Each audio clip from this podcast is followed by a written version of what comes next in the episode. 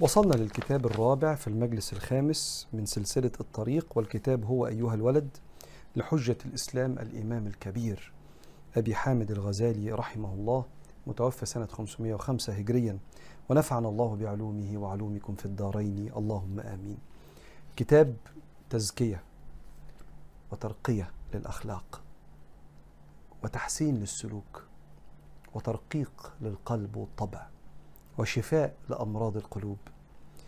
ولو أنت واخد بالك الله النبي الإسلام النفس العقيدة الشمائل الفقه التزكية.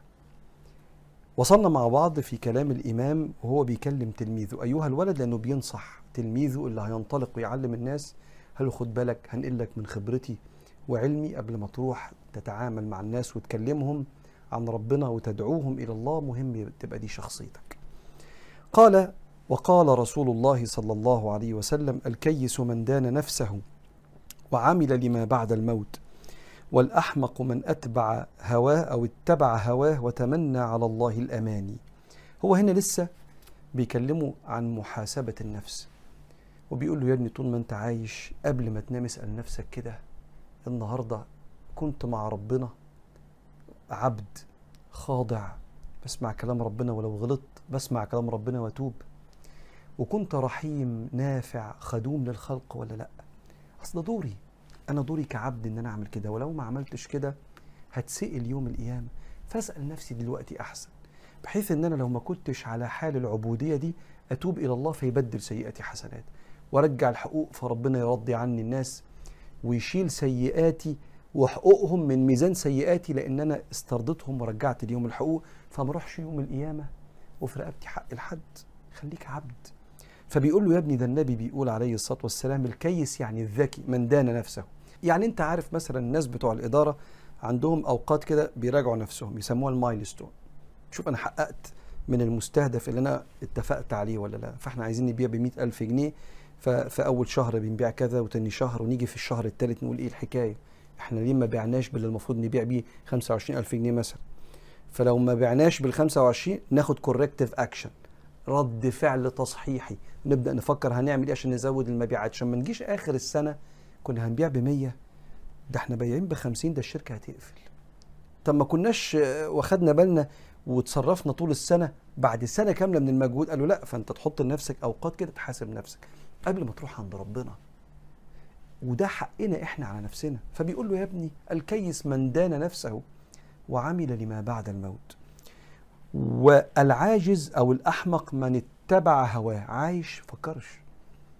اللي يبسطني أعمله. اللي يضحكني أتفرج عليه. اللي يرضي شهوتي أعيش بيه. اللي يخليني محبوب حتى لو ربنا ما بيحبش كده. يخليني مشهور. اللي يجيب لي followers أكتر على ال social media بس ممكن ربنا يكون ما بيحبش كده بس أنا مبسوط بده. والأحمق من اتبع هواه وتمنى على الله الأماني. يا رب الكريم بقى شوف الموضوع ده بعدين. قال له بلاش كده. ثم انتقل لأخطر مسألة في قلب العبد وهي مسألة النية. قال أيها الولد كم من ليال أحييتها بتكرار العلم ومطالعة الكتب وحرمت على نفسك النوم. لا أعلم ما كان الباعث فيه. انت عملت كده ليه؟ نيتك كانت إيه يا ابني؟ وبتسهر وبتتعلم وما بتنامش انت كنت بتتعلم ليه يا ابني؟ إن كانت نيتك نيل عرض الدنيا وجذب حطامها أو حطامها وتحصيل وتحصيل مناصبها والمباهاة على الأقران والأمثال فويل لك ثم ويل لك. وإن كان قصدك فيه إحياء شريعة النبي صلى الله عليه وسلم وتهذيب أخلاقك وكسر النفس الأمارة بالسوء فطوبى لك ثم طوبى لك. ولقد صدق من قال شعرا سهر العيون لغير وجهك ضائع وبكاؤهن لغير فقدك باطل. إيه الحكاية؟ بقول له يا ابني إذا كنت أنا أبوك ولا شيخك فبقول لك يا ابني أنا بشوفك بتتعلم كتير بتسهر وبتحفظ. بتعمل كده ليه؟ لو كانت نيتك إنك تكسب دنيا الناس بالدين تداك تدا تتاجر بدينك.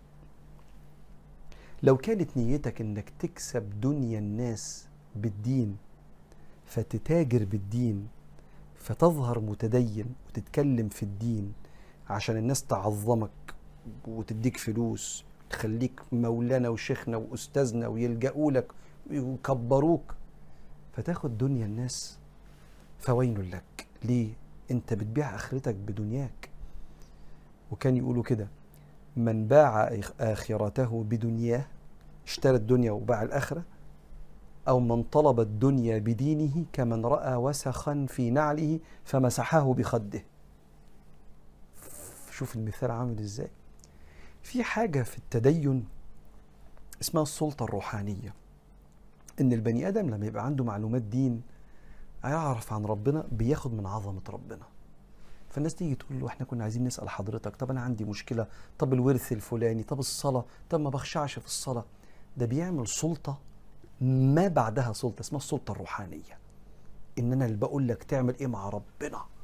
بقول لك تعمل إيه في أهم حاجة في حياتك. مع تعظيم الناس لأهل العلم والدين كمان. لأن أهل العلم والدين بياخدوا من عظمة ربنا ده بيدلونا على ربنا. بيورثوا من الأنبياء الوقار وهيبة الناس. إن العلماء ورثة الأنبياء. فبيقول له يا ابني هو أنت بتتعلم ليه؟ اوعى تكون بتتعلم عشان تحصيل الدنيا وحطامها أو الوصول للمناصب والمباهاة على الأقران والأمثال. أنت ما تعرفش أنا اللي أعرف. أقران يعني زيك. فأنا أبقى أنا وأنت كنا مع بعض في نفس الديسك في المدرسة ولا جيران بس أنا بفهم أكتر منك.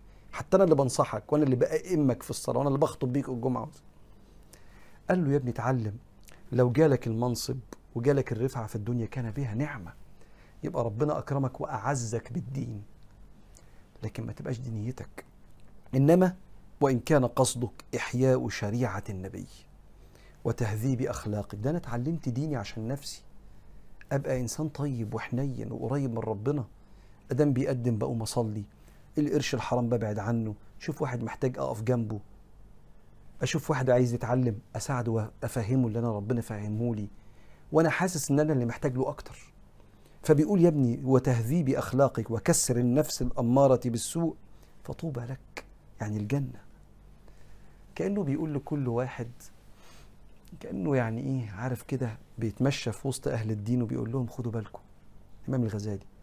وكل واحد ولا بنت خدت خطوة في الدين ولا اتعلمت قرآن ولا اتحجبت ولا أنت تعرف أحكام تلاوة ولا سمعت حاجة عن ربنا فبتنقلها للناس قال له راجع نيتك راجع نيتك. علشان لو النية إنك تاخد تعظيم الناس دي حاجة في الدنيا مش حلوة. لكن لو النية الخدمة يا سلام. يبقى انت كده بتهذب نفسك وبتخدم الخلق. فقام قايله بيت شعر سهر العيون لغير وجهك ضائع. وبكاؤهن لغير فقدك باطل. فطوبى ثم طوبى يعني الجنة طوبى شجرة في الجنة يمشي الراكب في ظلها مئة عام لا يقطعها. فبيقولوا طوبى لمن حسنت نيته. فبيقول له يا ابني القضية مش في العلم القضية في النية. فالنيته صالحة معان وموفق من الله. يلا نقف هنا ونكمل المرة الجاية. شكرا كده خلصنا المجلس الخامس من سلسلة الطريق. نشوفكم المرة الجاية على خير إن شاء الله.